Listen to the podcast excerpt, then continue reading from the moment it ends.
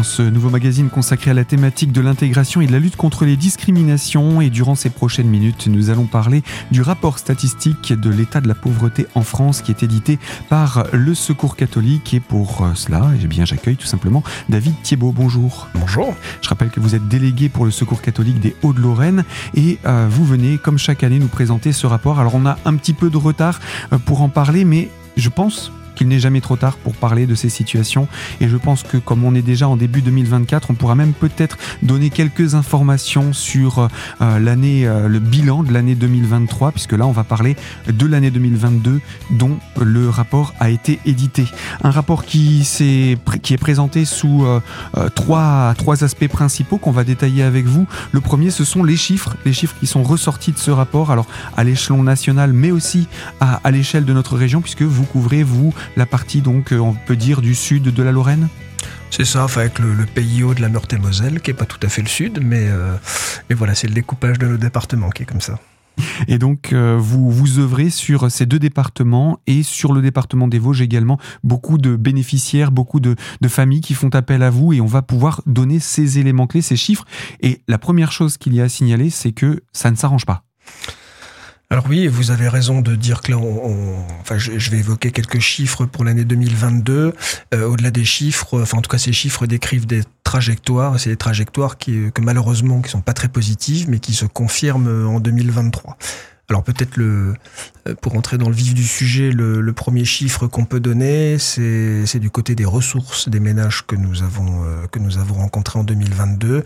C'est qu'il y a encore une diminution du niveau de vie médian de ces ménages qui était déjà dramatiquement bas avant. On était à 595 euros, on est descendu à 590. Alors vous me direz c'est 5 euros de différence, 5 euros de différence sur un, un, un niveau de un niveau de vie qui était quand même très très très très bas et ce qui amène en fait euh, euh, l'essentiel des ménages que nous rencontrons à vivre sous le seuil de pauvreté. Hein, donc pour 94% d'entre elles, euh, d'entre ces ménages, il, donc ils vivaient avec moins de 1158 euros par mois. Et même pour 83% d'entre eux, ils vivaient sous le seuil d'extrême pauvreté, donc est à 965 euros.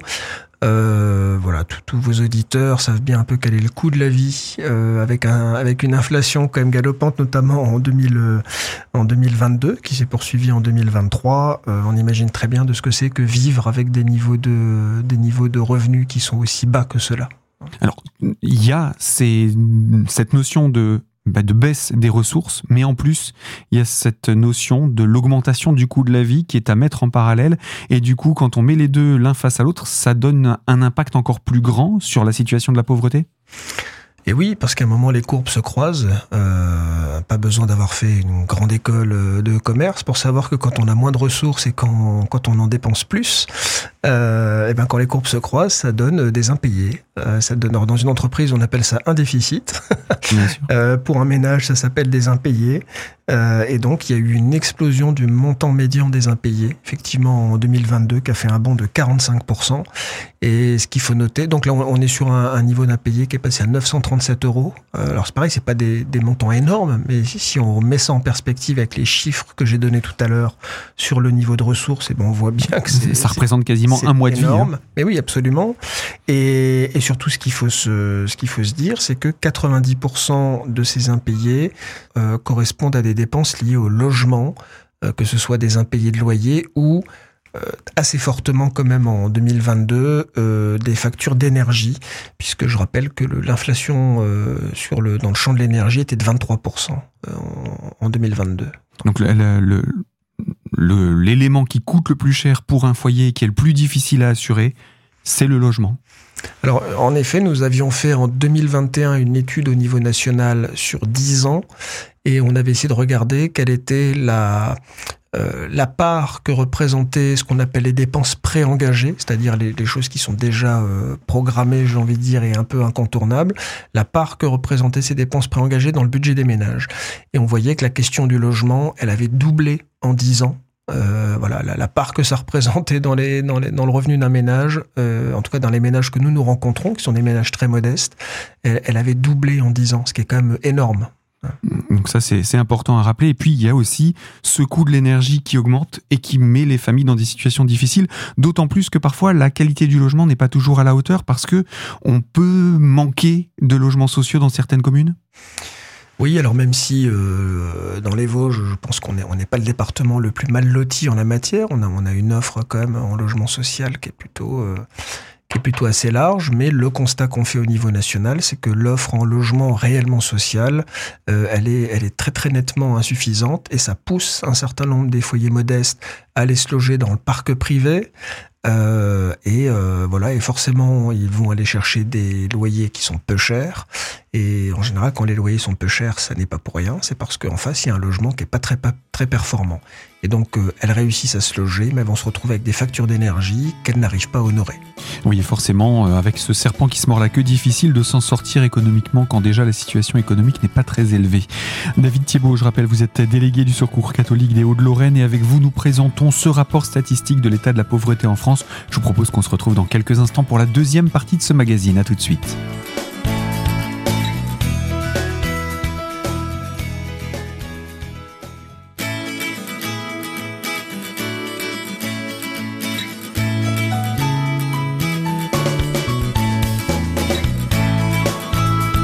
Deuxième partie de ce magazine consacré à la thématique de l'intégration et de la lutte contre les discriminations. À notre micro, David Thiebaud, délégué du Secours catholique des Hauts-de-Lorraine, pour présenter le rapport statistique de l'état de la pauvreté en France. Alors évidemment, on donne aussi quelques éléments d'indication par rapport au département des Vosges qui nous concerne.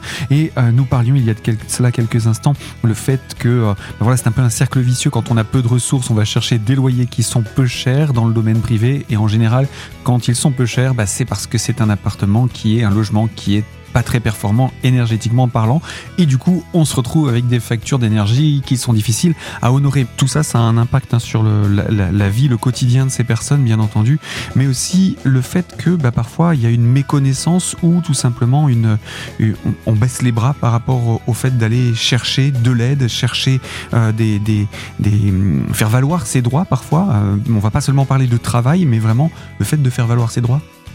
Oui, on, sait aujourd'hui, et l'État euh, en est parfaitement euh, conscient, et euh, dit en, tout cas vouloir mettre en place des, mesures un peu correctives, mais on sait qu'on a un taux de non-recours qui est dramatiquement élevé. Alors, euh, il y a des discours très stigmatisants sur les personnes, euh, sur les personnes qui vivent les situations de précarité, euh, mais dans le même temps, il faut savoir quand même qu'il y a, près d'un tiers de ces personnes qui ne font pas valoir leurs droits ou l'ensemble de leurs droits.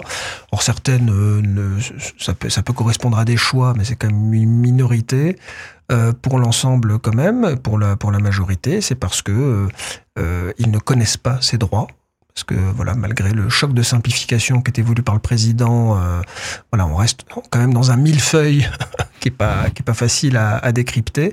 Et, puis parfois les démarches sont complexes, sont longues. Euh, et puis j'ai envie de dire avec la dématérialisation des démarches, ça n'a rien arrangé. On a vraiment effectivement une partie des personnes qui renoncent à faire valoir leurs droits. Parfois aussi, la mauvaise maîtrise peut-être de la langue peut avoir un impact sur ces démarches dématérialisées. Alors oui, on sait que pour les euh, voilà les, quelques droits que peuvent avoir des, personnes étrangères, la langue peut être effectivement une barrière, euh, même si mm, pour des personnes françaises, le, le, passage à l'écrit hein, peut être euh, peut être vraiment compliqué. voilà, donc il y a, y a toutes sortes de raisons en fait qui peuvent expliquer que des personnes n'ont pas accès à leurs droits. Et souvent, pour faire valoir ses droits, il faut rentrer dans des cases bien précises, et parfois on n'est dans aucune des cases proposées. Euh, oui, euh, c'est une réalité. Enfin, euh, après, euh, il faut aussi comprendre qu'une administration, elle a, elle a besoin de, de, elle a besoin d'encadrer un peu le, la manière dont les, dont, les aides sont, sont apportées. Et nous-mêmes, nous n'échappons pas à cette règle-là. Après, euh, voilà, c'est voilà, les réalités administratives. Hein. Je, je, je suis pas sûr qu'il y ait grand-chose à à, challenger sur ce sur ce point-là. Je dirais, moi, j'entends bien qu'une administration a besoin de s'organiser, mais c'est vrai que quand on a affaire à des individus avec des situations qui parfois sont un petit peu à côté euh, ou sortent légèrement sont simplement spécifiques. Mais oui, ah, mais après j'ai envie de dire c'est c'est tout l'intérêt aussi de l'action des associations de solidarité euh, caritative, euh, c'est qu'elles elles peuvent avoir effectivement un peu plus de souplesse que ne peut pas avoir une administration euh, une administration d'État ou une administration territoriale. Alors on va continuer à parler de, ce rapport, euh, rapport statistique. Est-ce qu'il y a des choses encore à dire sur euh, ces chiffres clés Oui, peut-être un chiffre, euh, puisque vous, vous parliez avant de la barrière de la langue, on peut parler quand même de la, situation des, personnes étrangères, des exilés, parce qu'il y, a, une surreprésentation, ou en tout cas une surmédiatisation du sujet par rapport aux réalités. Donc ce qu'on peut dire, c'est que nous, dans nos accueils, la part de personnes étrangères, elle est absolument stable. Il euh, n'y a pas une, augmentation, euh, encore moins une, explosion euh, comme on peut l'entendre. D'ailleurs, quand on regarde les chiffres de l'accueil sur le territoire, ils sont pas du tout en explosion non plus comme on peut l'entendre. par contre, ce qu'on constate, c'est qu'il y a une diminution euh, de la part des personnes qui ont un statut euh, officiel, euh, régularisé, etc. Bah parce que la politique de durcissement à laquelle on assiste depuis un certain temps fait que il y a des personnes qui, pour autant, sont toujours sur le territoire français, n'ont plus aucun droit. Voilà, et donc ça veut dire que c'est des personnes qui concentrent vraiment euh, bah, toute une série de types de pauvreté, et pour autant c'est des personnes qu'on ne qu'on ne voit pas plus qu'avant dans nos dans nos accueils, des personnes vraiment qui se qui euh, voilà qui, qui se débrouillent, qui font ce qu'elles peuvent effectivement pour euh, euh bah voilà pour pour respecter aussi le choix qui les a amenés à venir en France. Euh, c'est souvent pas de gaieté de cœur, euh, c'est pas pour le plaisir. Personne ne quitte son pays d'origine pour le pour le plaisir. C'est bien parce qu'il y a des raisons objectives alors parfois c'est parce que voilà il y a la guerre, il y a des dangers imminents, mais parfois même parce que je, l'entends aussi souvent dire il y a la migration économique comme si c'était un gros mot, mais vouloir offrir des meilleures conditions de vie à sa famille, enfin c'est quand même pas quelque chose de honteux. Effectivement, il ne faut pas oublier ces, éléments-là. Donc merci de les avoir rappelés, David Thiebaud. Je rappelle que vous êtes euh, délégué du Secours catholique des Hauts-de-Lorraine et avec vous, nous sommes en train d'évoquer ce rapport statistique sur l'état de la pauvreté en France. Il y a encore beaucoup de choses à en dire et je vous propose justement qu'on puisse euh, se retrouver dans la troisième partie de ce magazine pour encore évoquer ce sujet avec vous à ce même micro. À tout de suite sur notre antenne.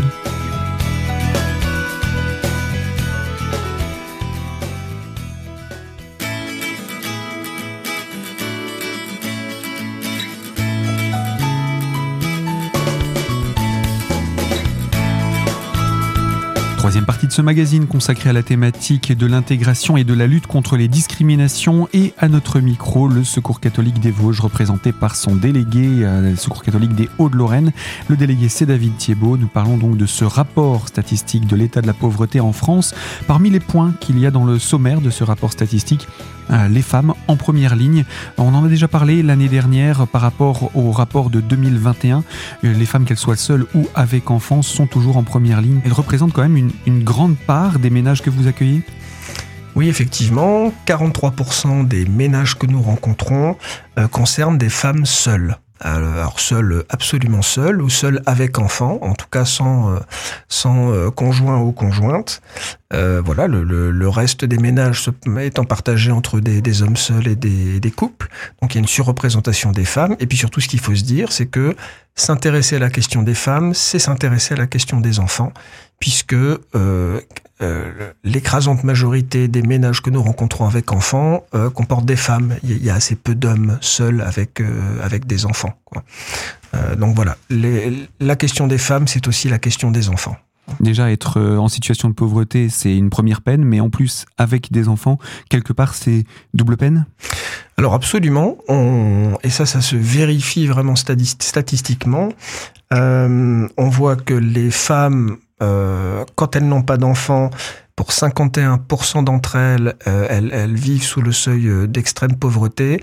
Dès lors qu'elles ont des enfants, ce chiffre passe à 68%. Donc on voit qu'effectivement le fait d'avoir la charge, le souci euh, des enfants, euh, de leurs conditions de vie, de leur éducation, etc., fait d'ailleurs souvent que les femmes vont mettre un petit peu en retrait euh, euh, euh, leurs ambitions professionnelles, si on peut le, si on peut le dire comme ça, et ça augmente de fait leur, leur, leur chance ou leur malchance de, de, de se retrouver avec un niveau de revenu sous le seuil d'extrême pauvreté. Est-ce qu'il peut y avoir des situations familiales où justement des femmes sont en plus euh, à s'occuper de, parents malades ou autres? Oui, oui, ça c'est le constat euh, assez unanime hein, d'ailleurs qui, est fait en disant que majoritairement les, les, membres d'un ménage qui ont souci à la fois des enfants, mais aussi des proches quand ils sont malades, quand ils sont vieillissants, qui perdent un peu en autonomie, ce sont les femmes effectivement qui sont qui sont en première ligne. Un des effets quand même très très concrets, c'est que à taux d'emploi équivalent, on voit par exemple que les, les, celles, les personnes qui vont le plus subir par exemple le temps partiel euh, dans le champ de l'emploi, ce sont les femmes euh, qui euh, voilà, elles sont à 34% euh, à subir le temps partiel euh, ou à choisir le temps partiel, mais c'est, mais c'est un choix, que, oui. un choix subi, j'ai envie de subi dire. parce qu'il y a les, la famille, les enfants à gérer. C'est ça, et donc 34%, alors que pour les hommes, on va être à 16%. Hmm. Donc on se rend compte quand même que euh, ben voilà, euh, c'est, beaucoup plus compliqué. Et est-ce qu'on peut ajouter à cela que le fait d'être une femme en soi, ça peut aussi être une, une peine supplémentaire parce que on, est encore plus mis en marge. Euh, c'est peut-être plus difficile de, de, de, se faire une place que quand on est un homme? Est-ce qu'il y a ce problème-là dans, dans, dans les situations de pauvreté? Ou des situations de violence dont elles peuvent être victimes? Oui, alors enfin, ce qui est certain, c'est que plus un euh, plus un ménage va être soumis, j'ai envie de dire, aux turpitudes euh, et aux difficultés euh, liées à, la, à, sa situation de précarité ou de pauvreté, plus de fait, il va être potentiel, potentiellement soumis à des voilà des tensions qui vont voilà qui, vont faire que les situations sont, sont difficiles. Et effectivement, ça peut générer de la violence et les femmes sont, sont souvent effectivement les premières victimes de ça avec les avec les enfants. Bien entendu, c'est euh, effectivement à nouveau, on voit que les femmes sont, sont en première ligne. Alors je voulais simplement rappeler aussi une chose, c'est que ce rapport statistique, on l'a dit en introduction, concerne l'année 2022. Or, on sait tous qu'en 2023, il y a eu encore plus d'impact sur euh, la ressource énergétique, etc. Est-ce qu'on peut d'ores et déjà dire que la situation du, du rapport statistique qui paraîtra en fin d'année concernant 2023 sera forcément encore plus négative? Alors je ne sais pas s'il sera encore plus, plus, négatif. Par contre, euh, on peut euh, on peut parier sans trop risquer de se tromper que la situation ne s'améliorera pas. Alors, donc dans le meilleur des cas, elle sera stable dans voilà dans, dans l'aggravation sera sera stable, mais euh, mais il est, il est très peu probable qu'effectivement avec un contexte d'inflation, même si c'est un petit peu tassé, euh, mais on a quand même un contexte d'inflation réel sur l'année, oui. La, la, situation ne se sera pas améliorée. Euh, voilà, même avec une, un, un, voilà, avec une situation sur le champ de l'emploi euh, qui s'est améliorée, mais on, parle quand même d'une partie de, de, la population dont certains ne, sont des inactifs, d'ailleurs, notamment des retraités, euh, et puis une partie des personnes qui ne sont pas en mesure d'exercer euh, un emploi au sens, euh, voilà, je le disais avant, avec le niveau d'exigence qu'on peut avoir en tant qu'employeur. Merci David Thiebaud pour ces quelques rappels. Je rappelle que vous êtes le délégué du Secours catholique des Hauts-de-Lorraine. On n'en a pas fini avec ce rapport statistique sur l'état de la pauvreté en France et dans notre département non plus. Je vous propose qu'on puisse conclure ici ce magazine et se retrouver dans un prochain numéro pour poursuivre sur cette thématique. Donc je vous dis à très bientôt sur cette antenne. On aura l'occasion de parler, eh bien, suite à l'actualité euh, de la situation pour les retraités, de parler également euh, des, recommandations et orientations que vous pourriez euh, avoir à suggérer pour justement tendre vers une amélioration de cette situation. Pour cela, je vous propose qu'on se retrouve dans une prochaine émission. Et quant à vous qui nous écoutez de l'autre côté de la fréquence, je vous rappelle, ce magazine est à retrouver en podcast sur notre site internet radiocristal.org. Vous choisissez l'onglet podcast et vous sélectionnez la rubrique l'invité. Et moi, je vous dis à très vite sur cette fréquence pour évoquer une toute nouvelle thématique.